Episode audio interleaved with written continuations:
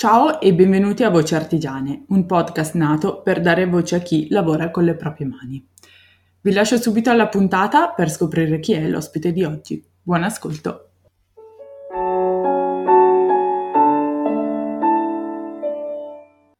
Ciao Bea. Ciao Federica, come stai? Bene, grazie tu. Tutto bene, grazie mille, c'è una bella giornata fuori. Allora, ti lascio subito la parola e mm, ti chiedo chi sei e cosa fai. Allora, io sono intanto una studentessa, studio la magistrale in Linguistics a Verona, dove, dove abito, però eh, sono anche una mm, panificatrice, se così si può dire, eh, domestica, casalinga, quindi non ho assolutamente nessuna mm, diciamo nessun attestato che mi qualifica come tale, però sono entrata in contatto con questa arte vera e propria e mi sono appassionata e quindi diciamo che ho un po' eh, creato ehm, una, insomma, una passione da, da anche un bisogno di, di fare qualcosa con le mani e, e, quindi ho creato Pan, che è eh, diciamo la mia pagina Instagram che eh, raccoglie un po' le creazioni che faccio di pane e di cucina, ma è anche un podcast, quindi anch'io ehm, faccio questo insomma eh, come, come, una delle, delle, cose che faccio e dove intervisto eh, diverse persone che hanno diverse storie ma perché credo che eh, tutti abbiano un legame con il pane in qualche modo tutti abbiano eh, una qualche storia da raccontare eh, rispetto al loro rapporto col pane e ehm, tutti abbiano eh, una storia che può essere collegata alla mia rispetto magari alla loro passione e quindi mi piace conoscere nuove persone, conoscere nuove storie e che sono legate appunto da questa mia grande passione per il pane ma anche da questa mia passione per conoscere, conoscere storie nuove. Quindi diciamo questa sono io eh, in breve. Ottimo. Allora, eh, tu parlavi del tuo podcast e noi è proprio così che ci siamo conosciute, no? Eh, sì. Io ascoltando la, una delle tue prime puntate, l'intervista ad Aurora di, del micropanificio Le Polveri, ehm, mi sono resa conto che eh, mi ritrovavo in quello che dicevate, no? Voi parlavate di pane, io però pensavo alla ceramica, ma le cose coincidevano, le cose andavano bene anche per me in un certo senso. Allora da lì io ti ho scritto e è iniziata tutta una serie di, di scambi fra di noi e, sì. ed è proprio per quello no, che siamo qui oggi, per parlare di tutte quelle cose che a prescindere forse dal mestiere, eh, di cui stiamo parlando valgono, cioè che valgano per il pane, valgono per la ceramica, ma valgono magari anche per il legno piuttosto che per eh, i metalli, se vogliamo. Sì. Eh, io, partirei proprio,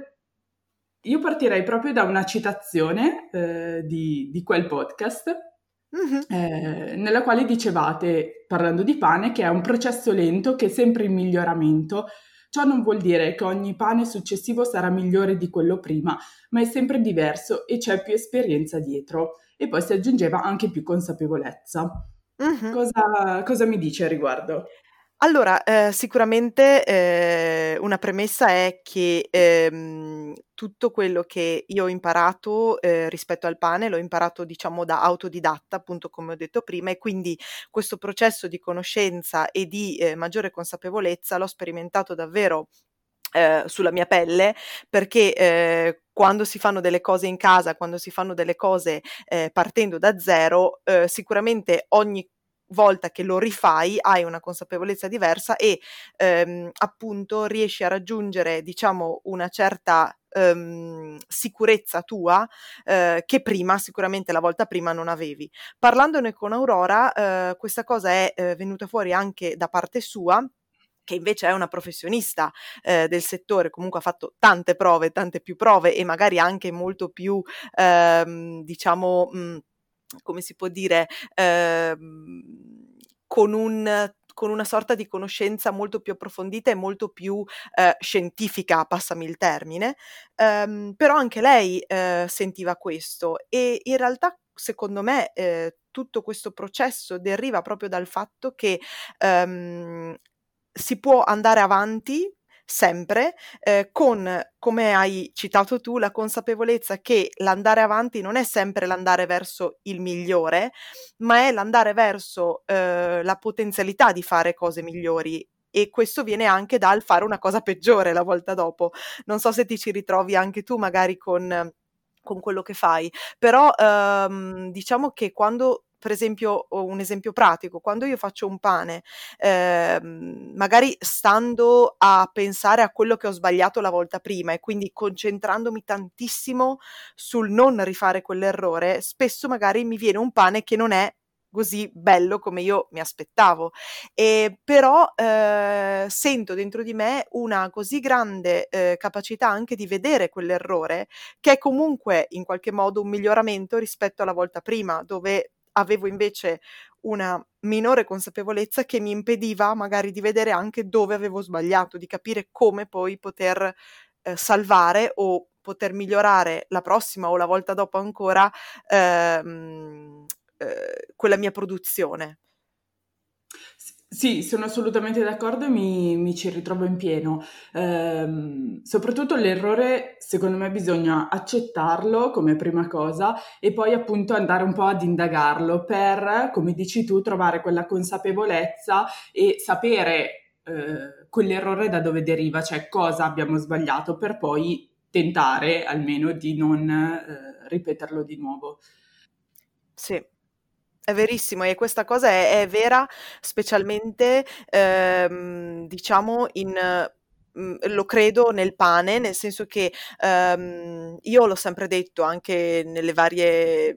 nelle varie chiacchierate che ho fatto con diverse amiche, diversi amici, eh, che è difficile fare un pane che venga davvero male, nel senso che tu eh, faccia un pane che devi proprio buttare via. È molto difficile perché comunque gli ingredienti di base eh, sono semplici e ehm, è difficile, o, a meno che non metti eh, due chili di sale su un chilo di impasto, ma è molto difficile buttarlo via. E quindi la bellezza de- di lavorare col pane è che molto spesso hai eh, il lusso di poter sbagliare molto perché ehm, sai diciamo, hai la consapevolezza anche lì che quello che produrrai, anche se non sarà eh, bellissimo, non sarà eh, perfetto, potrà comunque essere usato, utilizzato e potrà comunque nutrirti alla fine, nutrire il tuo corpo, perché alla fine stiamo parlando di cibo, ma anche eh, la, tua, la tua crescita in quella, in quella capacità, insomma, in quella tecnica. Quindi è, è, molto bello anche poter sbagliare perché alla fine ehm, insomma ti senti quasi con un lusso di poter sbagliare ed è, ed è davvero piacevole avere anche questa, questa, diciamo, questa libertà eh, di non essere così legati a eh, oh mio dio se non viene benissimo non potrò boh, usarlo, non potrò eh, non lo so venderlo eccetera. Perché facendo una cosa così anche basica eh, che serve tutti i giorni eh, hai un po' questo lusso ecco sì, e oltre a questo io aggiungerei anche il saper, eh, tante volte valorizzare l'errore. Eh,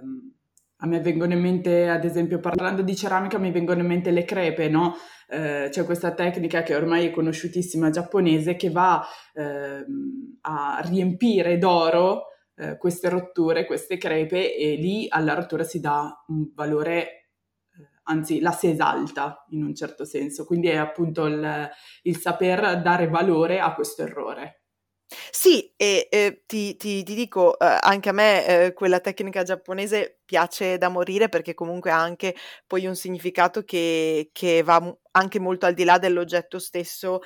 e che comunque tra parentesi credo sia un po' le caratteristiche di tutto quello che è artigianale, artigianato, eh, che l- l'oggetto va un po' oltre a quello poi per cui viene usato, eh, strettamente dico. E, ehm, e quindi eh, penso che anche valorizzare l'errore sia anche il fatto di eh, capire qual è la propria strada, nel senso che ehm, magari per chi non è nel mondo del pane o chi non è appassionato mh, non ha magari questa, questa mh, insomma questo sentimento, però eh, c'è spesso la corsa a alla, al pane altissimo, cioè la corsa al pane con un sacco di buchi, eh, c'è spesso questa, insomma, questa grande eh, ricerca di una perfezione eh, che in realtà viene dal fatto che per per, per, tanti questo è uno, cioè è il pane che fa uno dei migliori panifici, oppure il pane che fa uno dei più bravi, eh, non so, panettieri, eccetera, quando invece in realtà molto spesso, come dicevi tu, sta anche sia nel valorizzare un errore, nel caso in cui si nota e si capisce che si è davvero sbagliato, Uh, ma altrimenti è anche saper, valorizz- saper um, andare incontro a quello che si cerca davvero. Cioè, se io voglio un pane buono, voglio un pane eh, comunque buono anche dal punto di vista della filiera che mi ha portato la farina, eh, buono nel senso che mi permette di eh, stare bene, di non avere magari disturbi fisici, non lo so, ehm, insomma, eh, può anche non essere un pane altissimo, un pane con tantissimi buchi, ma perché eh, spesso le farine più buone non ti permettono di fare questo, ad esempio, eh, oppure perché con una lunghissima lievitazione è molto difficile ottenere un determinato risultato. Quindi, eh, davvero, come hai detto tu esattamente, il saper valorizzare, eh, diciamo, l'errore, sempre un po' tra virgolette, eh, è fondamentale, ma perché ti permette, secondo me, di apprezzare anche poi quello che fai e di godertelo di più, di non vederlo na- nemmeno più come un errore, ecco. Parlando di, eh, di artigianato, il,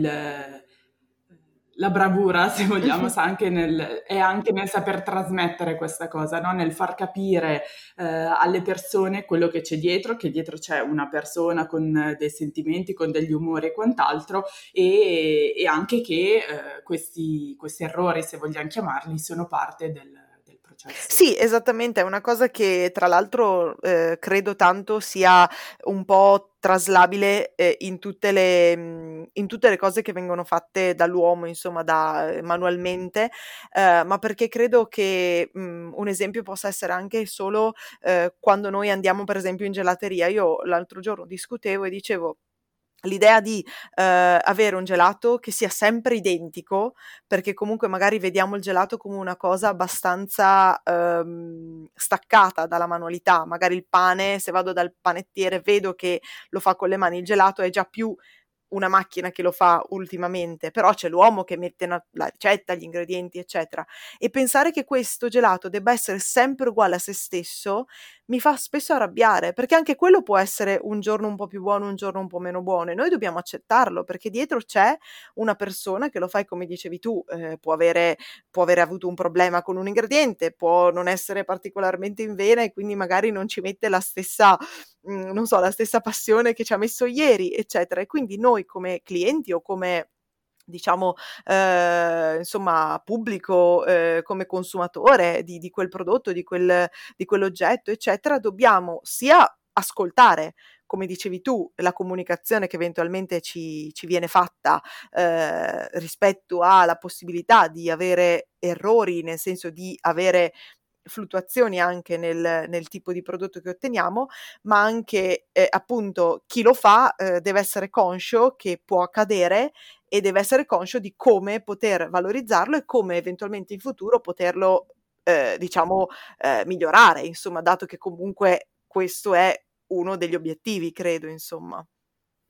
Sì, sì, chiaramente l'idea è sempre quella di, di migliorarsi, ehm, non c'è mai una soluzione, io penso alle mie collezioni, no? Certo, io le presento e dico eh, hanno quell'altezza, quel diametro, sono fatte così, però non c'è mai una soluzione definitiva e eh, stabile nel tempo, ma eh, c'è comunque sempre, anche nelle collezioni che io ho già, tra virgolette, promosso, diciamo così, eh, un tentativo eh, costante di migliorarsi, di capire meglio la materia che ho di fronte, di capire meglio eh, le mie mani, quanto incidono i determinati movimenti, quanto incidono nella riuscita di determinate cose. Quindi assolutamente sì, eh, c'è un, un tentativo sempre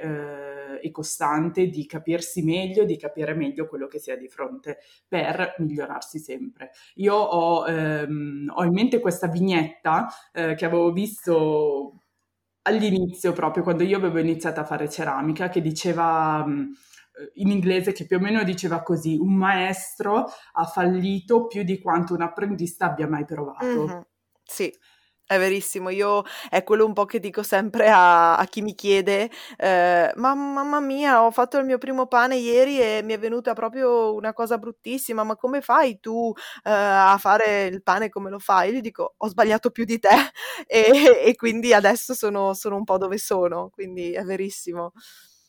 Sì, e poi c'è appunto questa, questa sono, il, sono un po' dove sono, ecco, il, il non sentirsi mai davvero arrivati, secondo sì. me, è sempre eh, voler, volersi sempre mettere in gioco e eh, sapere di avere sempre, eh, poi io, la ceramica è davvero un mondo eh, vastissimo, quindi sapere di avere sempre qualcosa da imparare e volendo c'è sempre qualcosa da imparare. Sì.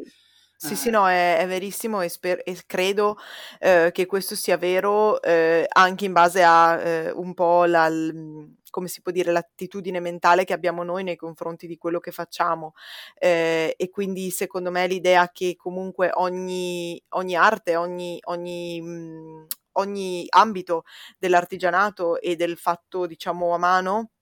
secondo me davvero è eh, sempre un, un, continente in esplorazione, è sempre un eh, cercare di esplorare cose nuove con magari dei mezzi sempre più eh, adatti, perché naturalmente facendo, facendo, facendo ti crei magari degli strumenti più adatti ad esplorare anche.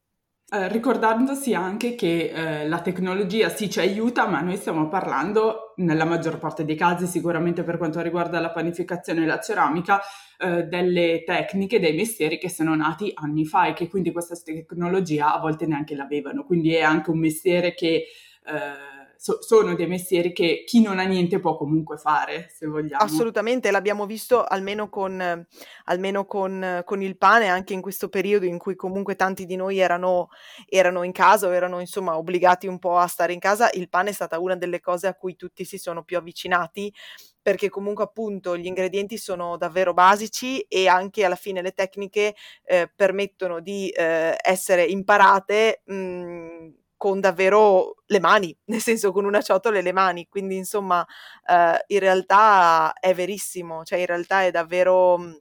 è anche questo forse quello che un po' ha avvicinato me al pane, nel senso che è una, un, insomma, una, una, tecnica che davvero richiede alla fine la tua presenza e la tua presenza un po' conscia, un po' consapevole, quindi eh, è un po' una meditazione eh, fatta, fatta con le mani, diciamo, quindi assolutamente credo ci siano davvero tantissimi punti di contatto anche con il mondo della ceramica. Ecco, un altro grande tema che, che secondo me riguarda tutto quello che è l'artigianato è l'attesa. Uh-huh. Io... Nel pane cosa, sì. cosa significa saper aspettare? Allora, beh, um, diciamo che è, è, una, è, una, delle cose fondamentali ed è una delle cose che forse, um, ritornando anche al fatto della... Diciamo della consapevolezza che tu ottieni continuando a provare è una delle cose che impari eh, forse per prima ma che è più difficile da accettare perché ehm, spesso quando, quando, si parla di cose da mangiare di cose di cucina eh, la cosa diciamo bella eh, per la quale forse spesso eh, ehm, le persone si avvicinano è proprio il dire oggi inizio una cosa e stasera ad esempio, eh, me la mangio. Esatto, e stasera la, la, la, posso dare ai miei amici, oppure stasera, eh, non lo so, eh, faccio la cena e tutti si ritrovano. Ecco, col pane, ad esempio, questa cosa si può fare, ma eh, il decidere quando iniziare deve essere fatto molto prima, se vuoi farlo stasera a cena, ad esempio. Quindi l'attesa è eh, forse eh, l'ingrediente che nessuno scrive nelle ricette, ma che è il più eh, importante, perché alla fine puoi cambiare farina, puoi cambiare il livello di acqua che metti, puoi cambiare che lievito usi, però l'attesa eh, o più o meno eh, c'è sempre. Eh, nel mio caso eh, l'attesa rappresenta ehm, sempre, da sempre, cioè da quando ho iniziato a fare pane, rappresenta eh, diciamo la mia, passami il termine, la mia forza, nel senso che eh, mi piace l'idea che i miei pani siano molto lievitati e si siano fatti attendere molto, eh, ma anche rappresentano quella, mh, quella variabile che io posso cambiare e che è la più difficile da cambiare, quindi è quella che ha eh, richiesto da parte mia eh, il maggiore ascolto, il maggiore, mm, la maggiore accettazione di quello che avevo di fronte, del processo che avevo di fronte. Giusto per farti un esempio, ehm, anche solo con le stagioni, d'inverno posso attendere di più, posso permettermi di attendere di più, d'estate devo attendere di meno perché appunto il lievito è molto sensibile alla temperatura, per esempio. Quindi eh, all'inizio cercavo di seguire solo una ricetta che eh, fosse universale per sempre. Invece no, ho capito che anche l'attesa può essere in qualche modo modulata rispetto a quello poi che eh, voglio ottenere o quello che ho di fronte. Um, e l'attesa, devo dire, ti insegna anche tanta pazienza, ti insegna anche tanta, tanta lentezza anche nel come affronti le cose, nel come ti aspetti, eh, diciamo, la risposta delle cose. Quindi sì, è davvero una, una, cosa fondamentale, un ingrediente fondamentale. Sì, io dico sempre che per me la ceramica è stata un po' la, la maestra che mi ha insegnato, eh, come dici tu, la, la, pazienza, il saper attendere, eh, il saper ascoltare i miei tempi e i tempi della ceramica e eh, essere sempre in ascolto anche. Come dici tu le stagioni che cambiano anche in ceramica sono eh, sono da tenere in considerazione perché parlando della fase di essiccazione di un pezzo, chiaramente in estate che fa molto più caldo va molto più veloce, però ehm, io non voglio eh, ecco, accelerare sì. troppo questo processo ad esempio, quindi quando in inverno posso anche un po' passami il, ma dimenticarmene, no? Quindi eh, in estate assolutamente no, in estate devo mm-hmm. proteggere in un certo senso i, i, miei prodotti, le mie creazioni. E ehm, quindi sì, assolutamente, eh, anche questa cosa della stagionalità eh, ritorna. Sì, e diciamo che un po', uhm, volendo fare, diciamo, uhm, un un um, un parallelo anche con con come noi viviamo poi le, le nostre vite, eh, sicuramente eh, l'idea di eh, avere a che fare con eh, delle, delle, tecniche, quindi nel tuo caso la ceramica, nel mio caso il pane, ma in generale con tutto quello che ha ehm, al suo interno eh, una variabile che non è così controllabile, appunto come magari la temperatura o come magari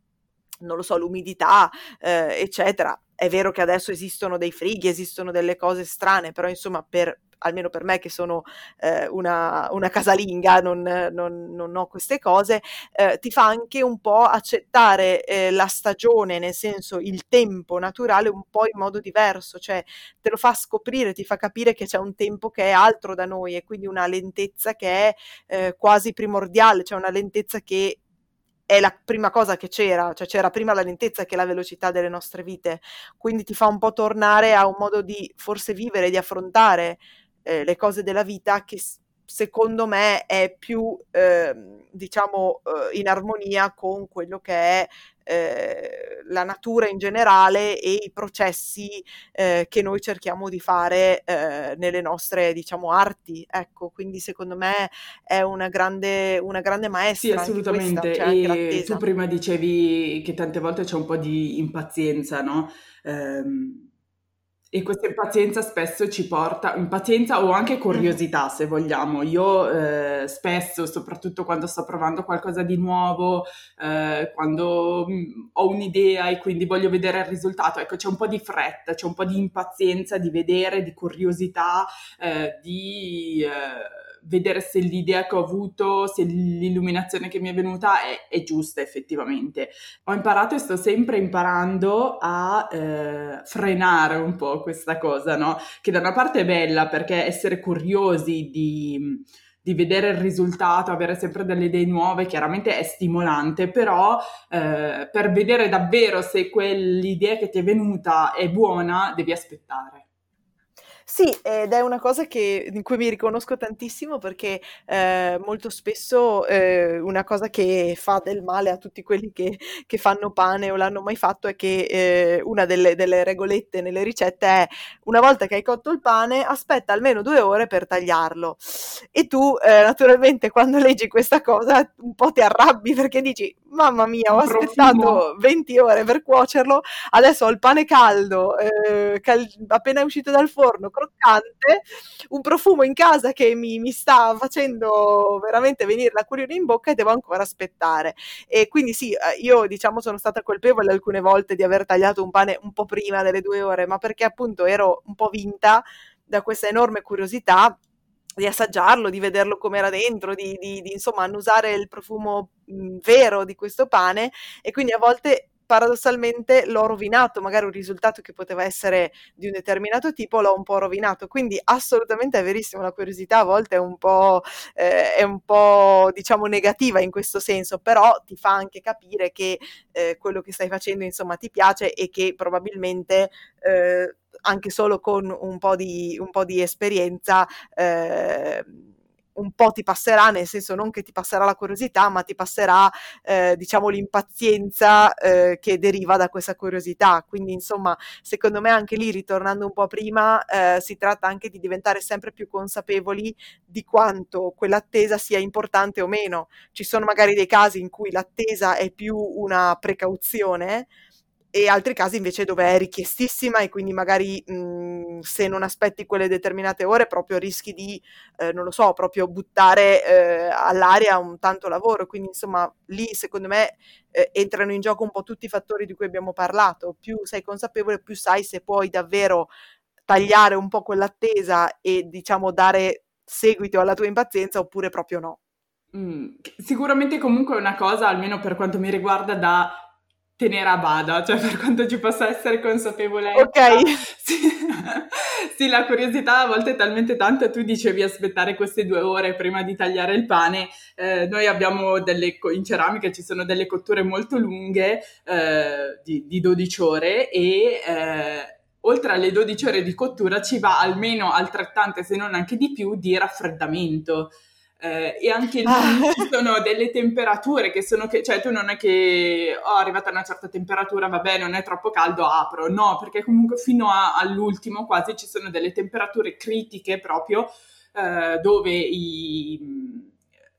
i, componenti si stanno eh, ancora aggiustando eh, e, eh, e rovineresti tutto andando ad aprire questi forni, ecco, quindi sì.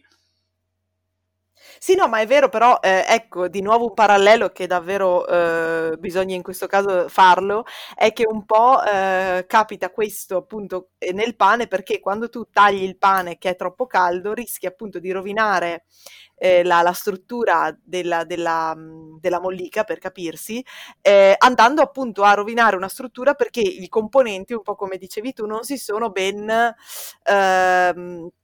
Ehm, raffreddati lentamente o comunque non si sono ben conosciuti e quindi non hanno avuto tempo di eh, creare questa struttura più, un po' più solida. Quindi davvero beh, i paralleli sono, sono, enormi e un po' lo sapevamo già forse nel, tra le nostre discussioni, però eh, davvero ehm, forse la, l'unica cosa che cambia tra la ceramica e il pane è che, eh, come un po' dicevo prima, eh, non che il pane sia meno prezioso, però il pane... Eh, anche se eh, diciamo tagliato eh, prima delle due, fa- delle due, fantomatiche ore, lo posso mangiare comunque, il sapore sarà buono comunque e farà comunque la sua funzione. Una tua creazione, magari eh, tirata fuori prima o cotta meno, magari si rompe e l'uso che ne avresti fatto non è più lo stesso, quindi sicuramente forse l'implicazione della rottura dell'attesa è molto diversa invece in questo senso. Sì, allora per quanto riguarda le temperature, diciamo che eh, sicuramente sì, c'è un rischio di rottura molto più elevato. Mm, cioè, se si cuoce a una temperatura più bassa, il rischio di rompere l'oggetto è molto più elevato. Invece, in quanto ad aprire eh, il forno prima, diciamo, eh, sì sì, è proprio mm, spesso una questione di smalti, no? Quindi quella parte lucida non va a formarsi e non risulterà come dovrebbe, come dovrebbe essere. Poi sicuramente c'è la questione dello shock termico, eh, che è una cosa alla quale che non piace alla, porcella, alla, alla ceramica in generale e quindi rischi la maggior parte delle volte. Ci sono delle tecniche che eh, un po' la, eh, ci giocano sopra, ecco. Però, certo, certo, certo però appunto la maggior parte delle volte è una cosa che non piace e lì proprio sì, si rischia di rompere il pezzo, cioè di, di tirare fuori il pezzo dal forno, sentire un crack e trovarselo proprio in due, in due pezzi, ecco, che dopo tutta quell'attesa, un po' come il pane, dopo tutte le ore di lievitazione, anche no, ecco. Eh. poi lì ti maledici perché potevi aspettare quel, quei 5 minuti in più, quell'oretta in più e non sarebbe successo.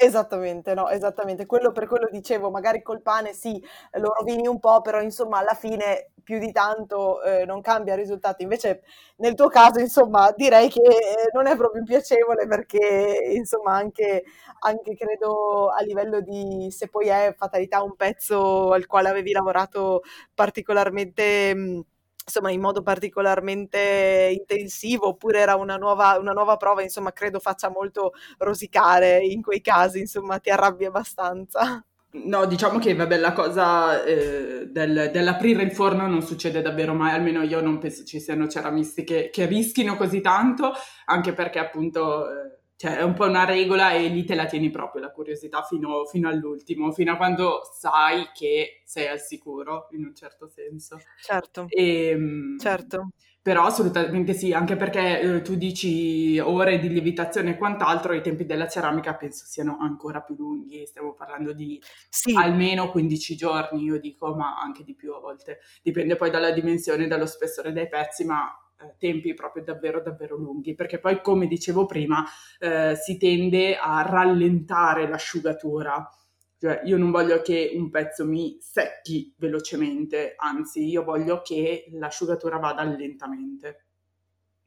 Certo, quindi vai anche a eh, in qualche modo, eh, come si può dire, amplificare ancora di più eh, l'attesa, cioè te la, te la, mm, insomma la, la, vuoi tu allungare quasi, poi vabbè, magari ti crei ancora più curiosità, però è importante per te allungarla. Sì, sì, no, ma che è quello che alla fine si fa anche un po' con le lunghe lievitazioni eh, del pane, si cerca di ritardarle in frigo perché così sviluppano meglio i sapori. Eh, e credo più o meno anche con la tua, la tua fase di essiccatura sia, sia, un po' così, nel senso che più lenta è, forse più, più sicura è, non lo so, credo. Sai che il risultato che avrai sarà migliore. Ecco. Ecco, cioè, eh, allora esatto, hai, già, sì. hai, già, fatto, hai già, già deciso qual è la strada. Esatto. E un'altra cosa che mi è venuta in mente, sempre riguardante l'attesa, ehm, è la questione che tu già un po' avevi ripreso parlando di, della natura e della lentezza della natura, è ehm, questi materiali che noi utilizziamo, mm-hmm. che eh, in realtà a volte esistono prima ancora, da, da, prima ancora che noi nascessimo. Per fare un, un, esempio che faccia capire, io pensavo al falegname, no? Sì. Che spesso utilizza questi legni di questi alberi che sono nati ancora prima di noi. Mm, sì, è vero. È una cosa... E per me vale lo stesso, nel senso che queste terre, queste argille sono lì da da millenni e penso che anche nel pane eh, a livello di grani, chiaramente magari voi utilizzate delle, delle farine eh, annu- cioè annuali, nel senso... Eh... Sì, non sono vecchie nel senso... Ah, sì, non hanno ecco, millenni, ecco, però... Sì. no, però sicuramente diciamo che... Eh,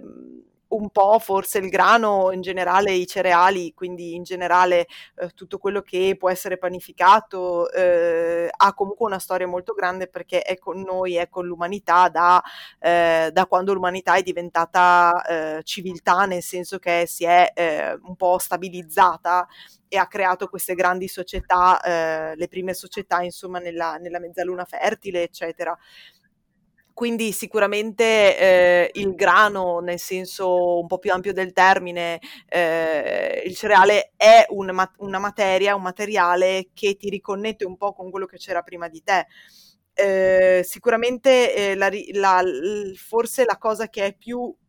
eh, legata a una cosa che c'era prima di me è anche il lievito madre, quindi l'idea di panificare con un lievito naturale che eh, diciamo ehm, c'era da sempre. Eh, che l'uomo ha usato da sempre, perché se ci pensiamo il lievito diciamo industriale o comunque il lievito quello di birra che noi magari siamo abituati ad usare in panetto, è una, diciamo, invenzione eh, degli ultimi secoli o dell'ultimo secolo, sinceramente non ho, non ho, i numeri esatti perché lo uso veramente poco, però insomma usare lievito madre eh, ti fa un po' riconnettere con una, una modalità di fare le cose eh, che davvero eh, è, è, è, molto prima di noi, nel senso non abbiamo inventato niente, noi adesso sembra che il pane a pasta madre sia una nuova moda, un, un nuovo trend, eh, diciamo per i fighetti, in realtà eh, è forse una delle cose più antiche, una delle tecniche più antiche eh, che l'uomo ha e ha usato per, per farsi da mangiare, insomma per fare la cosa fondamentale per la sua vita. Quindi sì, assolutamente ehm, ci, mi ci ritrovo. Poi naturalmente appunto come dicevamo prima eh, i grani sono una, una cultura insomma che ha, che ha una, una, scadenza un po' più breve, quindi magari i grani che, che io uso sono stati coltivati quest'anno, però le varietà eh, che si usano spesso, mh, spesso e, e, molto negli ultimi anni vanno un po' a ritrovare alcune eh, varietà ehm, un po' più antiche o un po' più selvagge eh, o comunque un po' più... Ehm, un po' meno usate in questi ultimi anni di grande industrializzazione, eh, che sono sicuramente, ti legano sicuramente a un tempo eh, un po' più ancestrale, un po' più, un po' più antico, ecco, quindi assolutamente c'è un legame con il tempo molto forte. Eh, mi piace anche il fatto che tu abbia evidenziato questo ritorno eh, a questi grani antichi, eh, cioè il, il tornare a, a, conoscere e a riscoprire quello che appunto si, oltre a appunto il, il, processo di lievitazione fatto con il lievito madre, ma anche a tornare a scoprire questi lieviti e, e ancora una volta tornare a questa prima dell'industrializzazione, cioè la farina bianca, ancora una volta anche quella, correggimi se sbaglio, è arrivata eh, per aumentare e velocizzare, non aumentare i tempi di, di lievitazione e è arrivata con, con, i processi industriali. Sì, sì, beh, eh, sicuramente diciamo che eh, forse eh, adesso io uso tanto le farine ad esempio macinate a pietra che è diciamo il modo con cui insomma si, si sono macinate le farine eh, più o meno credo da, da, quando, da, quando, si usa la farina in modo insomma eh, per panificare e, e la cosa che forse una volta avevano erano i setacci, quindi magari setacciavano la farina per ottenere magari una farina un po' più fina rispetto a una farina con tanta crusca, però sì, il pane diciamo bianco, il pane, il pane mhmm, come si può dire, eh, fatto di grano molto raffinato è un'invenzione, passami il termine, eh, veramente dell'ultimo secolo eh, e, e, anzi è una cosa ehm, che diciamo ci ha abituati a un tipo di pane che invece in questo caso ti permette probabilmente di ottenere sempre lo stesso risultato, quindi è una farina che ti permette quasi di uscire dall'artigianato, diciamo così, perché è molto prevedibile e, quindi in qualche modo ehm, tira un po' via la capacità di chi lo fa, ma anche il gusto di chi lo fa, quindi l'idea che anche le mani che fanno quella cosa diano il gusto a quella cosa o anche far- dove quella farina viene coltivata dà il gusto a quella, a quella farina, scusa, a quel grano. Ehm, quindi insomma la farina bianca ha un po' forse tirato via un po' di artigianalità che eh, invece secondo me farine più integrali e farine eh, un po' più eh, di nicchia se così vogliamo, farine coltivate in piccole zone o in zone particolari del nostro paese, dell'Europa, del mondo eccetera, ehm, insomma danno un po' più da, da, faticare perché magari sono più difficili da trattare, ma danno una resa che, che davvero ha, a, a, pochi pari, ecco. Pensavo anche a questa cosa, che eh, con questa tendenza di, di tornare, eh, sia per quanto riguarda il pane che anche per quanto riguarda la, la ceramica e tutti i mestieri, ha un po' questa artigianalità. Ehm, per quanto riguarda la ceramica, ma eh, ho visto anche eh, sicuramente nel l'industria del pane e della panificazione, eh, adesso anche l'industria tenta di... Ehm, di proporre un qualcosa di eh, falsamente, chiaramente artigianale, nel senso che io ho visto dei, eh, dei prodotti ceramici eh,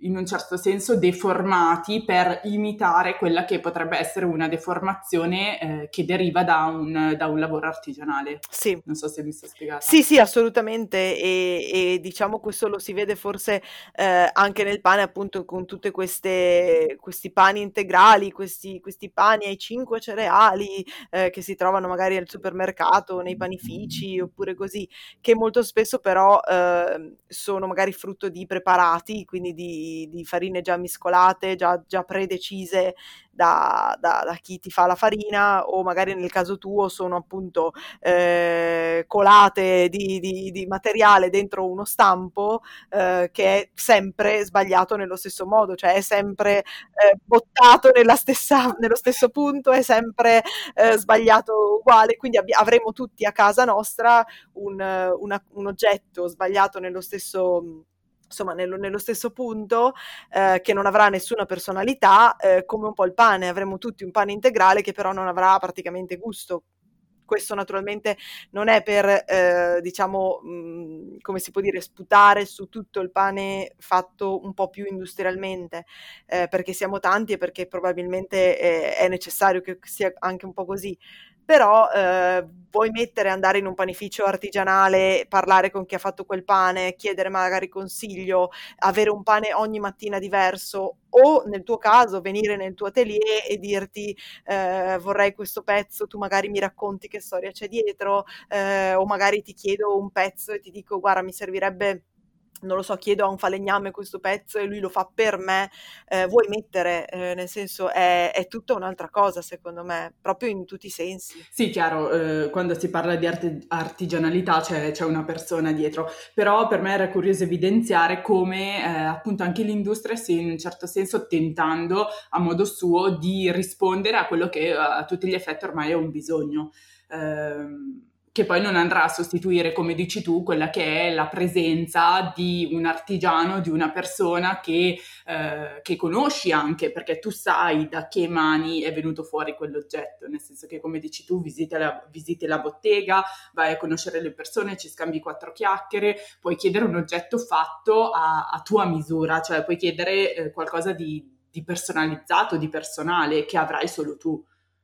Sì, ed è questa secondo me è una cosa, ehm, una cosa che eh, batte un po' tutto quello che può essere la velocità, che può essere il basso costo, eh, che, può essere, che possono essere tutte quelle caratteristiche allettanti che eh, le cose industriali mi possono dare. Eh, ho, ho, capito anche un po', diciamo, crescendo ehm, che ehm, avere un pezzo di, di ceramica, di, di falegnameria, di, insomma di un po' tutto quello che, che è l'artigianato eh, de, degli oggetti che si possono poi anche tenere in casa, eh, dà un valore aggiunto così alto che eh, è meglio quasi per me che magari non ho ancora magari uno stipendio certo, eccetera, è proprio il ne ho pochi, ma quelli che ho sono o bellissimi o hanno una storia dietro o hanno un'utilità che per me è grandissima, hanno, non so, un, un legame eh, di amicizia, di amore, eccetera. Quindi eh, davvero eh, questi oggetti fatti in modo artigianale hanno davvero un, uno, uno, come si può dire, un valore aggiunto così grande che eh, non c'è gara con gli altri oggetti, ecco. Cioè io quando penso che, ad esempio, uso i tuoi piatti, uso le tue ciotole e io le uso perché comunque anche tu mi hai sempre detto che l'oggetto di artigianato non deve, a meno che non sia stato creato per quello, ma non deve essere un soprammobile, deve essere comunque usato se ha uno scopo. Um, e quando le uso è come se eh, stessi mangiando con te o è come se stessi condividendo con te quella cosa. E questo un piatto magari anche di, di ceramica, ma fatto in un'industria chissà dove o chissà da chi, non ce l'ha. È bello vedere come il, l'oggetto artigianale, in questo caso il piatto, ma può essere anche un vaso, possa dare un valore aggiunto ulteriore a quello che va a contenere, in questo caso, sì. quindi che possa essere eh, del cibo piuttosto che, che dei fiori. Sì, è verissimo. Io ti ringrazio, prima di salutarci ti chiedo dove ti possiamo trovare. Allora, beh, intanto grazie mille di, di avermi permesso insomma di, di essere ospite eh, di questo tuo podcast, bellissimo e potete trovarmi eh, su Instagram, la mia, la mia, pagina si chiama Bea Azzolina con due A eh, trattino basso pan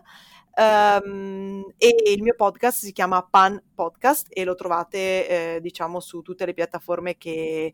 che, che, hanno i podcast, quindi Apple Music, Apple Podcast, Spotify, Anchor, eccetera.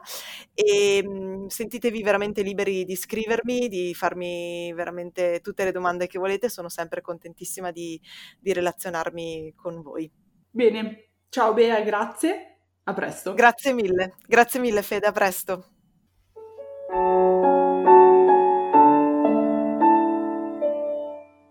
Questa è l'ultima puntata della prima stagione di Voci Artigiane. Beatrice mi è sembrata la giusta persona da invitare per concludere questo percorso e tirare un po' le fila di tutto quello che è stato detto fino, fino ad oggi.